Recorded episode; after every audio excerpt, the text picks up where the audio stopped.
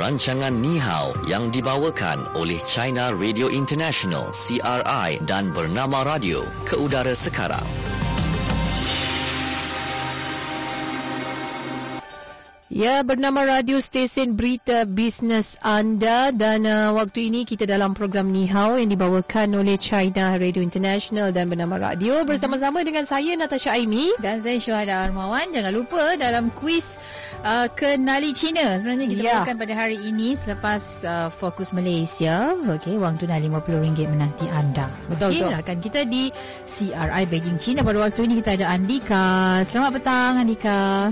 Hai, apa khabar Shu dan Natasha? Baik. Khabar baik. baik uh. Baik. Cuaca di Malaysia pun baik tak? Cuaca petang hujan di sini. Betul. Hmm. hmm. Kalau semalam rasa oh. macam pelik sikit kan?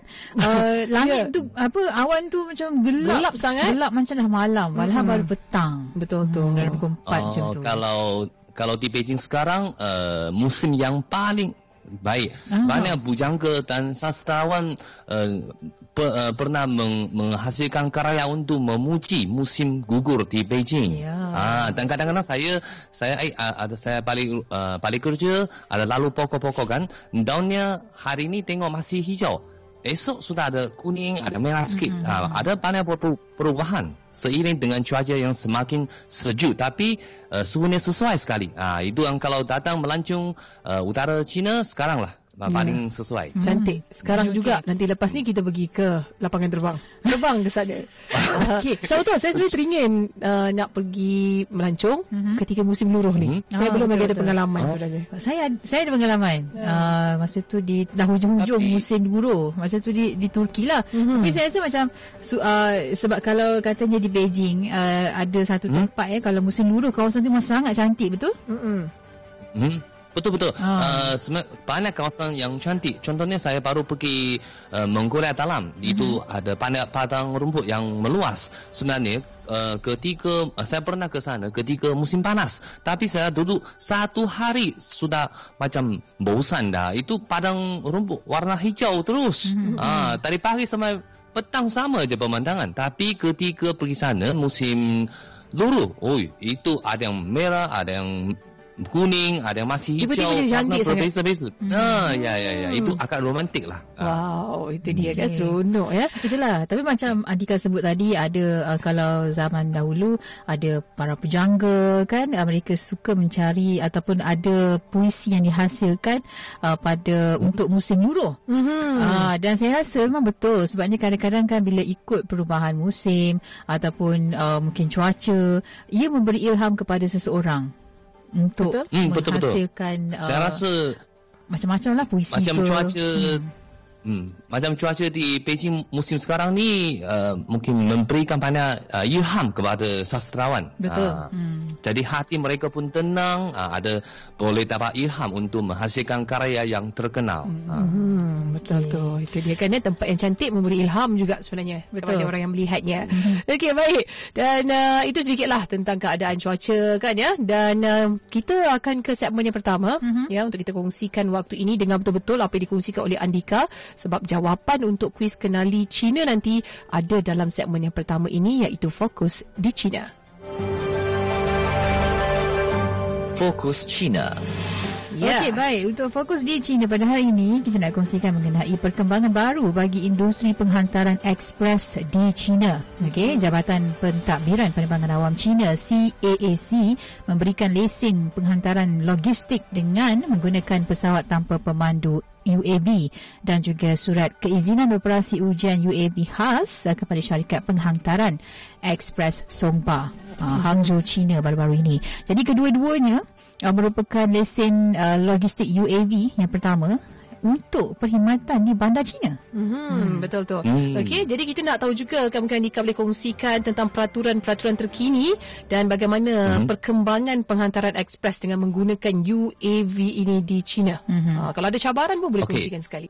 Okey, uh, sebenarnya khabar ini, berita ini uh, uh, menjadi fokus dalam media sosial kerana sekarang uh, itu perkembangan uh, itu perniagaan e-niaga sangat Uh, pesat di China kan? Jadi penghantaran ekspres pun menarik perhatian berbagai lapisan masyarakat. Uh, walaupun uh, syarikat Songpa ini kecil saja, uh, bukan syarikat penghantaran ekspres yang besar yang terkemuka uh, di China, tapi ini yang lesen yang pertama uh, yang menggunakan UAV uh, di China. Mm-hmm. Jadi setahu saya syarikat Sumba uh, diizinkan menghantar bekalan kecemasan perubatan uh, sahaja melalui UAV. Uh, jadi mungkin itulah uh, kerajaan memberikan uh, lesen sebab dia hantar bekalan kecemasan perubatan uh, dalam tempoh ujian berkenan dengan jarak perkibaran, perkibarannya menjangkau 20 km dan syarikat itu merancang akan membentuk satu jaringan penghantaran udara di seluruh bandar Hangzhou yang mampu beroperasi dengan seribu buah UAV pada setiap hari menjelang tahun 2020. Ah, uh, kalau syarikat penghantaran ekspres yang paling besar di China namanya SF Express. Uh, menurut uh, media sosial, jadi SS uh, SF Express ini sedang uh, mengatakan uh, ujian uh, tentang UAV uh, logistik uh, jadi sedang uh, diadakan se- secara percubaan. Tetapi uh, menurut pegawai syarikat itu per, per, uh, perkhidmatan tersebut hanyalah terhad di kawasan-kawasan yang terpencil dan tidak akan dipopularkan di bandaraya. Mm-hmm. contohnya uh, macam Beijing, Shanghai. Uh, jadi uh, menurut pegawai tersebut uh, walaupun uh, akan menggunakan UAV untuk penghantaran ekspres tetapi di, masih memerlukan pekerja. Uh, sebab memerlukan pekerja tunggu di tempat yang UAV mendarat dan kemudian ambil uh, barang itu dan hendak uh, serahkan kepada uh, itu pembeli. Uh, jadi ha, ini hanya kalau menggunakan UAV hanyalah salah satu cara uh, untuk uh, itu bagi kawasan uh, penghantaran ekspres bagi kawasan-kawasan yang yang bentuk bumi contohnya sangat rumit, uh, sangat susah. Uh, sebenarnya kalau um, itu ramai orang Cina menggunakan eh menantikan nanti UAV uh, mencari alat. Itu satu cara yang popular untuk uh, penghantaran ekspres tapi mm-hmm. banyak sebenarnya banyak cabaran. Uh, contohnya itu biasanya kalau UAV yang biasa hanya memba, uh, mampu membawa barang yang beratnya tidak melebihi 3 kilogram. Uh, jadi yang susah bawa barang banyak-banyak. Uh, kedua, biasanya UAV yang biasa hanya uh, dia hanya boleh terbang uh, dalam 20 minit dan paling jarak yang paling jauh hanya boleh terbang 10 km sahaja. Uh, ini yang susah. Dan kedua, uh, dan ketiga itu itu ber, uh, terga, uh, bergantung kepada cuaca. Uh, kadang-kadang kalau ribut, kalau angin hujan kencang tak boleh tak boleh jalan. Uh, dan khususnya kalau dikacau dengan uh, electromagnet. Mm-hmm. Oh ya, itu yang yang UAV uh, atau drone akan terjatuh. Uh, dan cabaran keempat, bagaimana mendarat? Uh, ini yang masalah. Sebab kalau itu walaupun itu uh, tanpa pemandu, tapi yang uh, bekerja macam mana dia tak tahu nanti bagaimana bentuk bumi di daerah itu. Jadi mendarat yang satu mencari satu cabaran. Dan kelima, uh, kelima dia kos pengendalian UAV akan mahal. Yang biasanya sekarang ni uh, kalau UAV yang biasa uh, kosnya harganya kira-kira dalam uh, 50 ribu ringgit Malaysia. Uh, jadi selain itu masih memerlukan pekerja yang bertugas di bentuk bumi yang ini yang kos agak mahal. Dan keenam, uh, di China mengawal uh, penggunaan UAV sangat ketat. Uh, khususnya kalau uh, di berbagai bandaraya, contohnya kalau di Beijing, Shanghai, itu kalau saya saya sebenarnya saya dulu nak memberi satu drone, uh, tetapi sudah uh, itu tidak tidak jadi sebab di kawasan bandar di Beijing tidak boleh menggunakan uh, drone atau di sekitar 8 km di sekitar lapangan terbang mm-hmm. dilarang menggunakan drone. Mm-hmm. Uh, jadi itu saya tak jadilah. Uh, ini yang walaupun uh, itu uh, rakyat uh, penduduk China menantikan uh, penggunaan UAV dalam penghantaran ekspres tapi masih menghadapi banyak cabaran di China. Ini yang uh, itu keadaan yang sedau, uh, saya, saya tahu lah. Uh, ya. Okey. Mm-hmm. Okey dan mm. uh, bagaimana pula dengan dasar pembangunan berkualiti dan juga naik taraf logistik serta penghantaran ekspres di China, Andika? Okey. Okay. Uh, jadi uh, dalam sektor ini pada bulan 3 tahun 2000 uh, tahun ini uh, 24 kementerian termasuk jawaran kuasa pembangunan dan pembaharuan China bersama-sama uh, mengemukakan dokumen uh, uh, cadangan untuk mendorong Uh, pembangunan logistik yang berkualiti. Ini yang dokumen yang terpenting dari kerajaan dalam bidang itu. Uh, jadi dokumen itu menetapkan 25 uh, langkah yang konkret. Uh, contohnya uh, pembangunan mesra alam dan uh, meningkatkan kualiti. Jadi pada tahun 2015 tahun yang lalu, jumlah penghantaran ekspres di China mencatat 5 10.71 bilion Ah, dan uh, dalam uh, itu menduduki nombor satu di dunia dalam tempoh lima tahun secara berturut-turut. Uh, jadi sektor ini, per, perkembangan sektor ini terus diberikan perhatian yang penting oleh kerajaan pusat. Uh, contohnya Presiden China Xi Jinping, uh, beliau berbagai kali memberikan arahan uh, dalam tentang pembangunan logistik di China. Perdana Menteri China Li Keqiang pun dalam laporan kerja kerajaan dalam enam tahun yang lalu berbagai kali mengemukakan cadangan bagi mendorong perkembangan logistik dan penghantaran uh, ekspres yang berkualiti. Uh, jadi ini uh, beliau yakin uh, perkembangan sektor ini boleh merangsang ekonomi, pertumbuhan ekonomi. Uh, menurut dasar kerajaan ada enam naik taraf dalam sektor ini. Contohnya uh, naik taraf menjadi lebih pintar, lebih mesra alam uh, dan meningkatkan taraf perkhidmatan yang berkualiti, kemudian memfokuskan desa. Sebab sekarang kalau di bandaraya logistik dan penghantaran ekspres sudah cukup maju. Uh, tetapi masih kalau di desa masih kurang. Jadi kalau sekarang nak merangsang ekon, uh, pertumbuhan ekonomi kita per, uh, perlu memberikan perhatian yang lebih tinggi tentang pembangunan di desa. Uh, dan tanda besar uh, dan dan sebagainya. Uh, itu tidak lama lagi. Uh, itu kalau peng pengguna uh, di China akan menyambut satu pesta tahu. Syu dan hmm. Natasha dulu kita pernah cerita hmm. itu yang uh, 11 uh, November ingat tak hmm. pesta belanja di ya. China. Yeah. Hmm. Ah, tidak lama, lama lagi. Jadi kalau jadi sekarang uh, pada tahun ini uh, masyarakat China memberikan perhatian tentang bagaimana mesra alam sebab pada ketika pesta belanja ini dalam satu hari sahaja jumlah penghantaran ekspres di China mencatat 100 juta. Uh, jadi yang kalau bungkusan untuk penghantaran ekspres dia masalah. Contohnya membazir, uh, tidak mesra alam.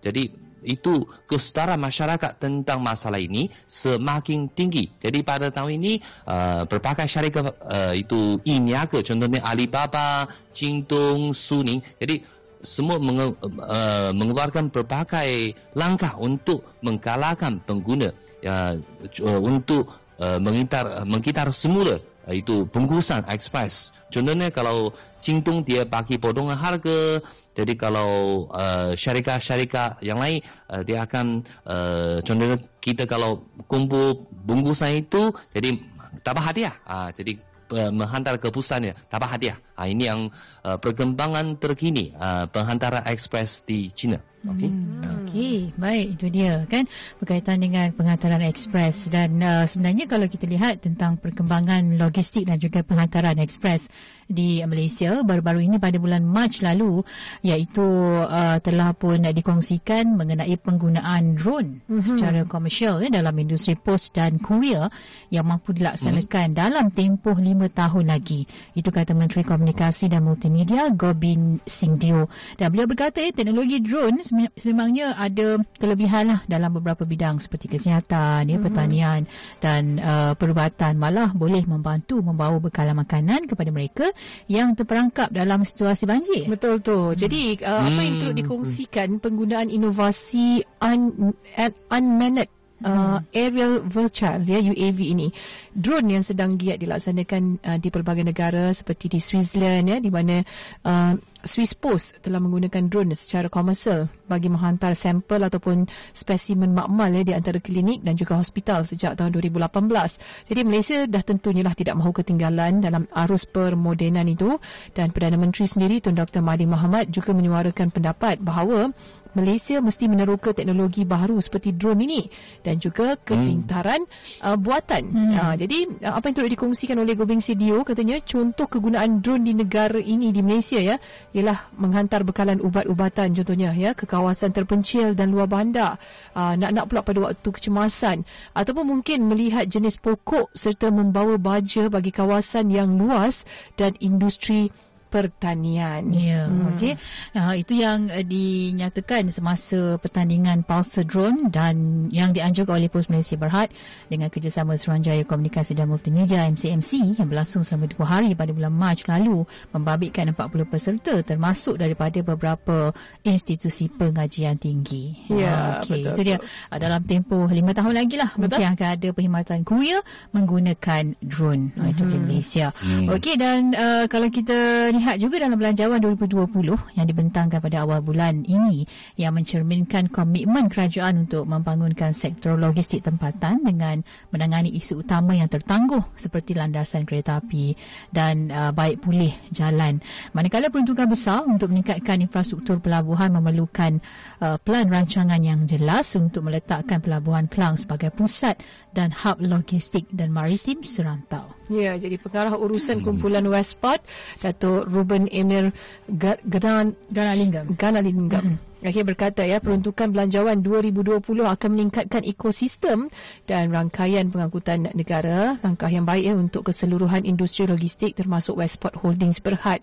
Jadi inisiatif terbaru itu uh, mencerminkan pentingnya sektor logistik sebagai aktiviti ekonomi selari dengan usaha kerajaan yang untuk menjadikan Malaysia sebagai destinasi pelaburan pilihan. Hmm. Jadi bagi pelaburan uh, Pulau Keri contohnya ya kajian terkini kerajaan dijangkakan dapat mengetahui kemampuan pulau tersebut membantu meningkatkan kapasiti pertumbuhan. Uh, ya pelabuhan Kelang uh, dalam jangka masa panjang Ha, jadi kerajaan sebelum ini memperuntukkan 50 juta ringgit untuk pembaikan dan penyelenggaraan jalan raya ke Pelabuhan Kelang.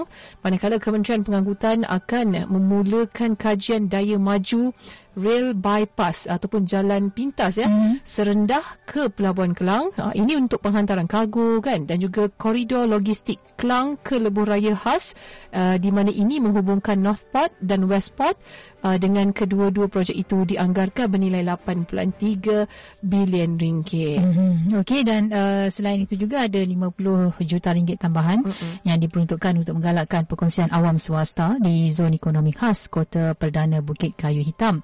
Jadi pengasas dan rakan uh, pengurusan Partners Group Consulting TPG Abi Sufian Abdul Hamid uh, berkata kerajaan sedang menangani ya keperluan jalan pintas yang sudah tertangguh dengan kajian mengenainya dijalankan beberapa tahun lalu. Okey hmm. itu yang disebutlah hmm. dalam uh, apa orang kata sektor uh, pengangkutan dan logistik di Malaysia yang uh, dibentangkan dalam belanjawan 2020. Okey dan selain itu juga uh, berkaitan dengan uh, jalan pintas itu ada yang mempersoalkan juga sekiranya jalan pintas itu selesai adakah pengendali kereta api seperti kereta api Tanah Melayu Berhad KTMB ataupun kerajaan membeli lebih banyak lagi gerabak dan lokomotif untuk menampung anjuran unjuran trafik okey adakah juga infrastruktur dan hubungan yang lebih baik meningkatkan produktiviti dan kecekapan perkhidmatan yang akhirnya menyumbang kepada keseluruhan rantaian bekalan ya hmm. ya jadi pendek kata apakah infrastruktur akan digunakan secara optimum hmm. ha, itu persoalannya uh, dan hubungan adalah uh, tumpuan utama ya dalam membangunkan sistem kereta api dalam negara terutamanya untuk meningkatkan pertumbuhan kontena di Pelabuhan Kelang. Uh, ini sejajar dengan aspirasi kerajaan ya untuk menjadikan Pelabuhan Kelang sebagai pusat maritim utama. Pada masa yang sama ya kesalih hubungan bersepadu antara pelbagai uh, pusat pengedaran kontena ya dengan pelabuhan dan lapangan terbang juga perlu dititik beratkan. Hmm. Okay, itu antara perkara yang hmm. perlu dipertimbangkan. Hmm. Di mana ya pembangunan pusat kargo kalau macam di Bukit Kayu Hitam ya ini akan menjadi alternatif lah bagi kontena yang akan diangkut secara langsung melalui jalan raya di sepanjang lembu raya plus ke pelu, pelabuhan Pulau Pinang Ha, dan bukannya melalui padang besar guna kereta api ha, sebabkan memandangkan kini tiada lagi rel yang menghubungkan Bukit Kayu Hitam itu ke pelabuhan Pulau Pinang itu ya. sendiri. Okey, itu dia di Malaysia hmm. untuk uh, sektor pengangkutan dan logistik. Okey, baik seterusnya kita beralih ke segmen fokus apa kata anda. Fokus apa kata anda? Okey, baik. Soalannya, apakah cadangan anda bagi mengembangkan industri logistik dan perkhidmatan penghantaran ekspres di Malaysia? Mm-hmm. Okey, tinggalkan jawapan anda di Facebook bernama Radio. Kita muat naik video secara langsung ya di sana dalam program Ni Hao ini yang dibawakan oleh China Radio International uh, dan bernama Radio. Okey, Azwira kata, bagi yang terlibat dengan bisnes dalam talian memang akan guna kurier Melayan hmm. ragam customer dah cukup penat dah. Kalau servis kurier pun banyak hal, memang tak larat lah nak hadap katanya. Kurier yang mesra pelanggan, tak complicated katanya, tak banyak syarat dan boleh customize perkhidmatan ikut keperluan pelanggan tanpa kenakan kos yang tinggi, memang akan menjadi pilihan pelanggan. Hmm. hmm. Okey, hmm. baik. Dan uh, kata uh, Fazira, bersetuju bila ada uh, perkhidmatan hantar kurier menggunakan drone. Ha, hmm. lagi cepat kan. Ha, tapi uh, nak tahu juga macam mana dari segi kawalannya. Ha, yeah. Itu mungkin dalam dalam apa proses kajian sekarang ni macam mana dari segi kawalannya. Uh, macam mana pula kan nanti bila nak bagi tahu uh, drone dah sampai depan pintu macam tu. Mm-hmm. Ya, barang dah sampai. Oh, kan ya? ha, Rosmah pula kata, katanya kalau katalah sistem kurier nak nak orang berniaga ni, mm-hmm. uh, tiba-tiba uh, ada masalah, memang akan itu akan menjadi satu cabaran uh, kepada pengguna-pengguna sistem kurier ini. Mm-hmm. Mm-hmm. Okey, baik. Dan uh, kata rakan kita juga, mungkin dah selepas ini dah tidak ada lagi perkhidmatan dalam postman menghantar barang ke rumah kita. Ya. Yeah. Uh, mungkin juga uh, kaedahnya robot pula hantar. Mana tahu kan kereta tanpa pemandu. Ya. Itu juga kan dekat jalan raya betul, kan. Betul, Macam kereta tu bukan yang terbang, yang dia betul-betul dekat jalan raya tu. Ah. Sampai-sampai je ha, kita pergi sendiri dekat kereta tu ambil barang ambil kita. Barang. Ah betul betul betul. Tapi kereta tu jalan sendiri. Kita lah. jalan sendiri. Baik baik. Ha, hmm. kereta tak mustahil sebab apa kereta terbang pun dah mula di di, di dikaji. Dibincangkan. Ha. kan. Hmm. Okey. Baik. Ah, okey. Yeah. Itu dia. Ada ha. Anika nak cakap apa tu? Itu lah Anika. Macam shu shu. Okey. Sebab saya kalau pakai dari segi teknologi yang kereta tanpa pemandu itu mm-hmm. sudah tidak menjadi masalah okay. dari segi teknologi yang masalah dari segi undang-undang oh, uh, jadi dia. kalau kereta itu kalau langka ke ada apa ke sebab dia punya sistem perundangan belum belum lengkap dan sempurna ini mm-hmm. yang masalah mm-hmm. uh, mm-hmm. yang seperti tadi saya rasa Malaysia boleh boleh menggunakan drone uh, tapi macam di KL uh, macam di China lah kalau di bandaraya tidak sesuai sebab kalau you bayangkan eh, ramai pelanggan ramai pengguna yang menggunakan penghantaran ekspres menggunakan drone nanti itu udara penuh dengan drone hmm, masalah juga hmm, kan jadi sekarang kan? Hmm, pandang negara mempunyai pengawalan uh, kawalan tentang drone sebab takut ada serangan ganas. Uh, hmm. Jadi tapi yang tak ta, tadi isu dan anda cerita itu betul. Macam di Malaysia kadang-kadang ada banjir. Mm-hmm. Uh, ini yang kalau menggunakan drone uh, atau UAV UAV sangat sesuai Betul. bagi uh, mangsa yang terlibat uh, hmm. kan hmm. okey hmm. baik itu dia antara kemudahan yang ada lah pada masa akan datang yeah. uh, menggunakan teknologi yang serba canggih sekarang ni okey itu dalam fokus apa kata anda terima kasih kepada anda yang komen selepas ini kita akan bawakan uh, fokus di Malaysia terus yeah. dengarkan Ni Hao yang dibawakan oleh China Radio International dan bernama radio perniagaan kini tanpa sempadan. Namun kami menerokainya untuk anda di Bernama Radio. Bernama Radio, stesen berita bisnes anda. Kapsul Belanjawan 2020 Hashtag Malaysia Kerja Bertujuan mewujudkan peluang pekerjaan yang lebih baik untuk belia dan wanita sekaligus mengurangkan kebergantungan terhadap pekerja asing berkemahiran rendah. Secara ringkasnya, hashtag Malaysia Kerja dibahagikan kepada empat program yang disasarkan kepada pekerja dan majikan dengan menyediakan pelbagai insentif seperti berikut. Pertama, hashtag graduan kerja. Direka khusus untuk pengambilan graduan yang menganggur melebihi 12 bulan. Graduan yang menerima tawaran kerja akan menerima insentif gaji selama 2 tahun sebanyak RM500 sebulan sebagai tambahan kepada gaji yang diterima. Manakala majikan pula akan menerima insentif pengambilan pekerja sebanyak RM300 sebulan juga bagi tempoh yang sama. Kedua, hashtag wanita kerja bertujuan mewujudkan 33,000 peluang pekerjaan setahun untuk wanita berusia di antara 30 hingga 50 tahun yang telah berhenti bekerja selama setahun atau lebih.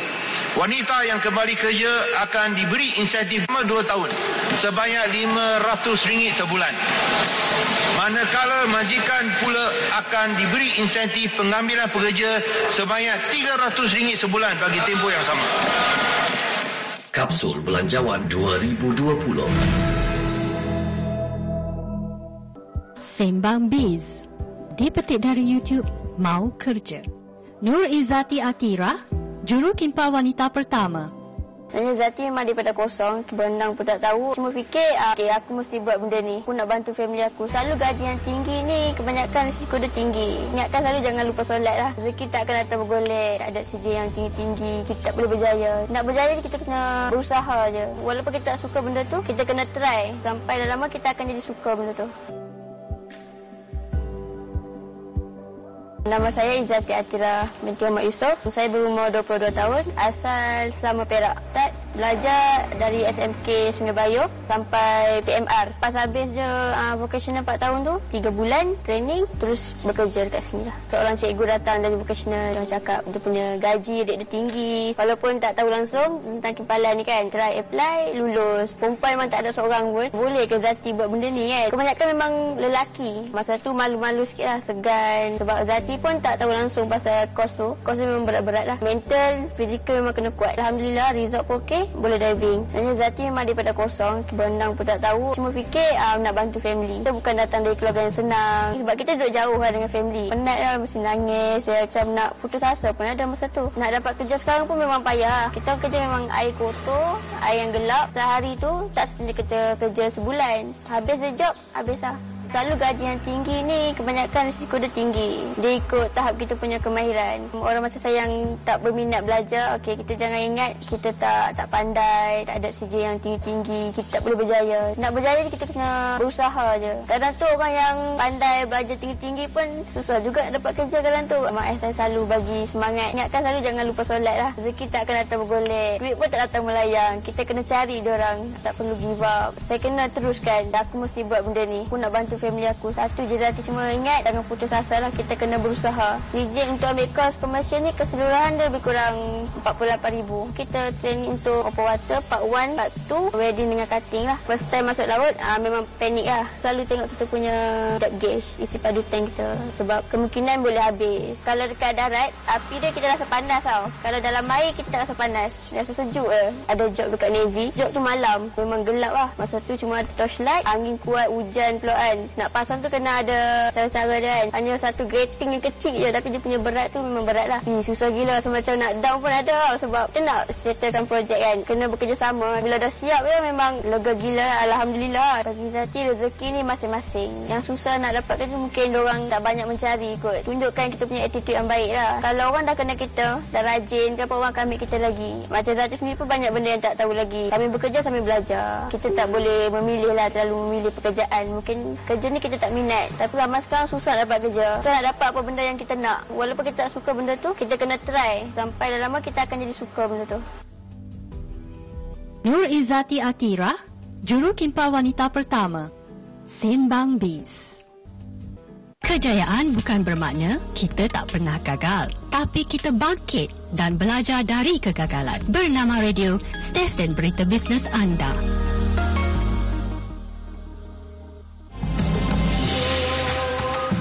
Teruskan mengikuti rancangan Ni Hao yang dibawakan oleh China Radio International CRI dan Bernama Radio.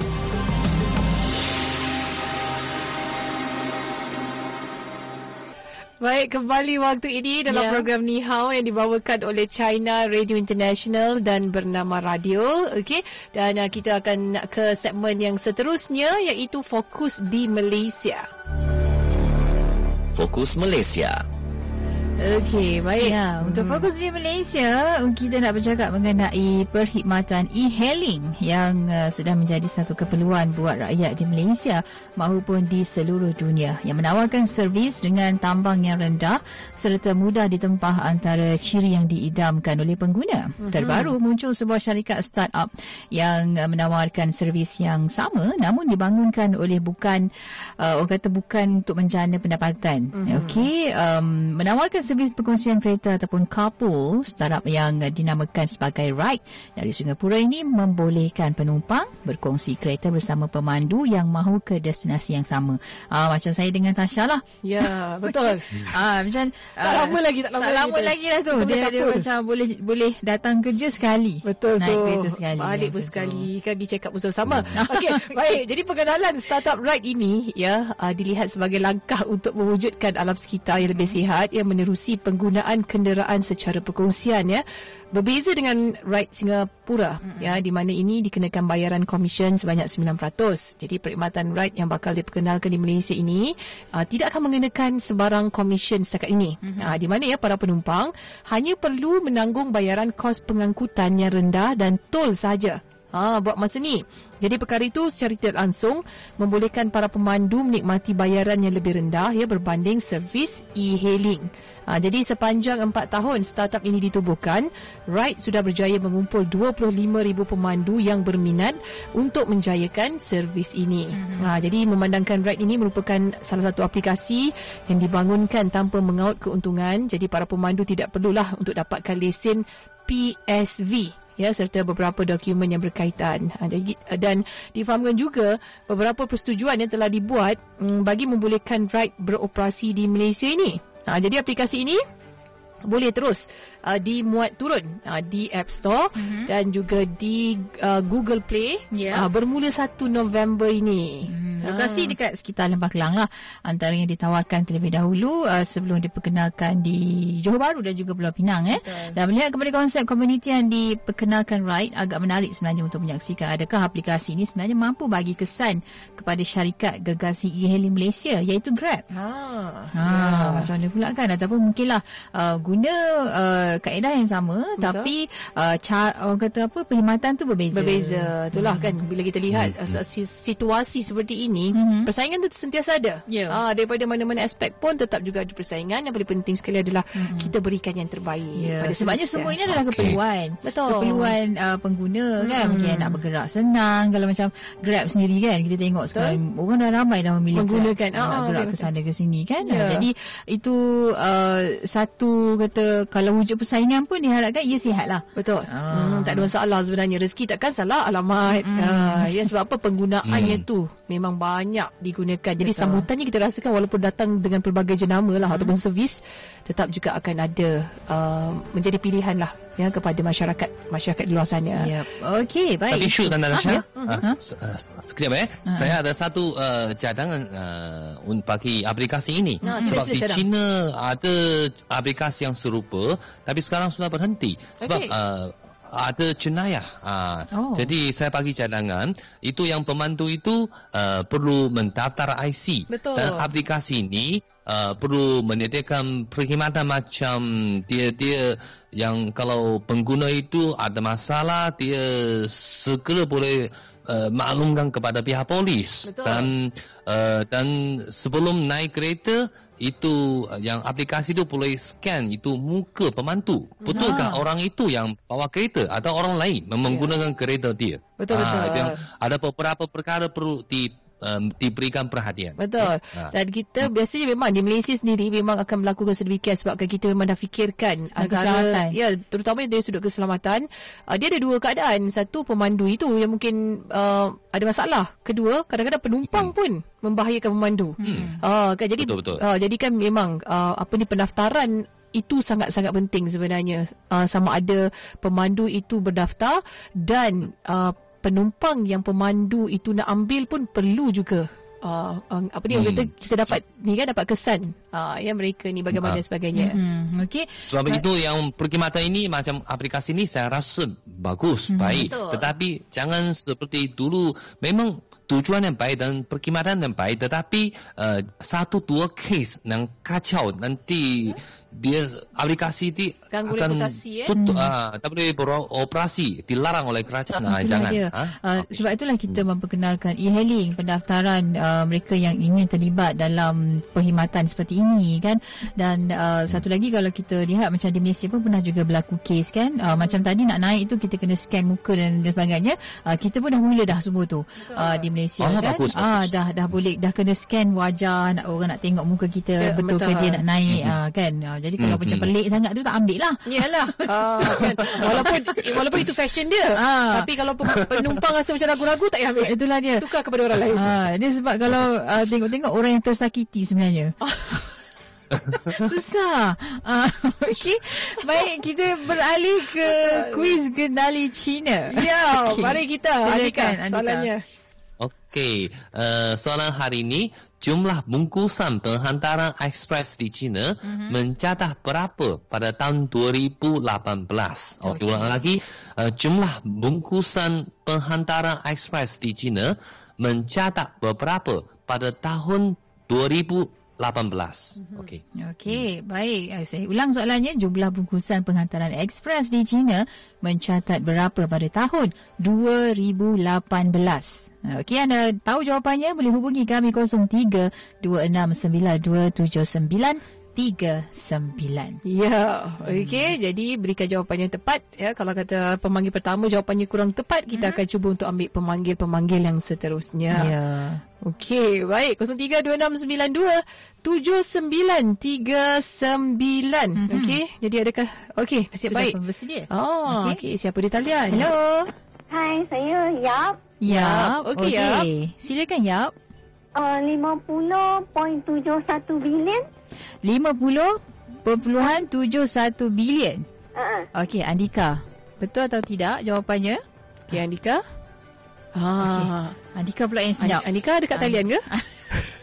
Andika mungkin mungkin terkedu sedikit Ya. mendengar uh, nombor tu. Betul. Tapi ke kita boleh boleh cakap betul ke tidak? Ah, ah, itulah dia. Andika? Okey. Andika? Dengar? Ah, Okey. okey, Ah, baik. Andika, Okey, jawapannya. boleh ya? Okey. Baik. Okey, ja- uh, tadi pemanggil itu suaranya manis dan Manis. jawapannya sangat tepat. Sangat Okey. dapat. Okey. Saya ingatkan sebabkan suara dia manis dia boleh dia boleh pedang. Tahniah kepada Kepada Cik Cik Yap. Yap. Okey. Tinggalkan maklumat dengan penerbit kita ya. Ah tu dia Tepat dah ada dah jawapannya tu. ini. Betul 50.71 bilion Betul. bungkusan penghantaran ekspres di China pada tahun 2018. Banyak tu. Betul. Ah, Okey. Okey. Baik. Ada masa lagi untuk Mari kita, kita- belajar bahasa Mandarin. Silakan Anika. Okey, uh, yang pertama kita belajar uh, itu penghantaran ekspres, kuai di. Kuai ti. Kuai di. Ah, bagus, bagus. Okey, uh, dan seterusnya naik taraf, 升级. Sheng Shengji. Bagus, itu bagus. Okey, dan akhir sekali penghantaran logistik dengan pesawat tanpa pemandu UAV. Hmm. Ah, okey. Uh, 物流无人机. 物流无人机。 Bagus, bagus. Ah, itu bagus. okey, okey, okey. Baik. Baik. Saya ulang yang pertama tadi penghantaran ekspres kuai di. Bagus. Okey. Hmm. Naik taraf Shengji. Bagus, bagus. Okey, penghantaran logistik dengan pesawat tanpa pemandu UAV Uliu Urenji. Bagus, bagus. Ya. Okey, baik. Giliran saya pula. Yang pertama adalah penghantaran ekspres. Kuai di. Uh, 快递 yang akhirnya turun sikit. Nah, Kuai di. ah bagus. Datang ini uh, ini yang perkara ini sangat penting di China. Kalau Okey. sekarang di uh, China Radio International uh, kalau datang itu pakar asing yang baru kan mereka paling awal paling awal belajar apa khabar? Ni hao. Dan seterusnya yang mustaha itu kuaiti penghantaran express. Sebab okay. kalau di China you beli apa-apa banyak yang menggunakan express. Jadi orang asing datang sini mesti belajar itu kuaiti penghantaran express. Ini yang penting sekali. Okay kuaiti okay. baik yang kedua naik taraf shengji shengji uh. Ha. shengji ah sangat tepat Ah, bagus. okey, Ah. okey, okey. Dan yang ketiga ayatnya penghantaran logistik ta- dengan pesawat tanpa pemandu UAV Wu Liu Wu Renji. Sangat-sangat tepat. Bagus, bagus. Hmm. Okey, itu dia. Okey, ayat-ayat dan perkataan dalam bahasa Mandarin. Terima kasih Andika. Yang akan kongsikan Sama-sama. bersama-sama dengan kami dalam uh, episod Ni Hao pada hari ini. Hmm. Okey, mewakili penerbit Ni Hao kita ada Hazy Rahel dan juga tim kita Anis Suhailah selaku pengang- pengawal kandungan. Uh, kita ada Farah Izana Hashim dan juga Fauzan Azmi. Yep. Ya, selaku penerbit kita untuk hari ini. Hmm. Dan saya Data Saya Syaibi. Syuhada Armawan. Kita jumpa lagi esok. Okay, bye Anika. Okey, jumpa lagi.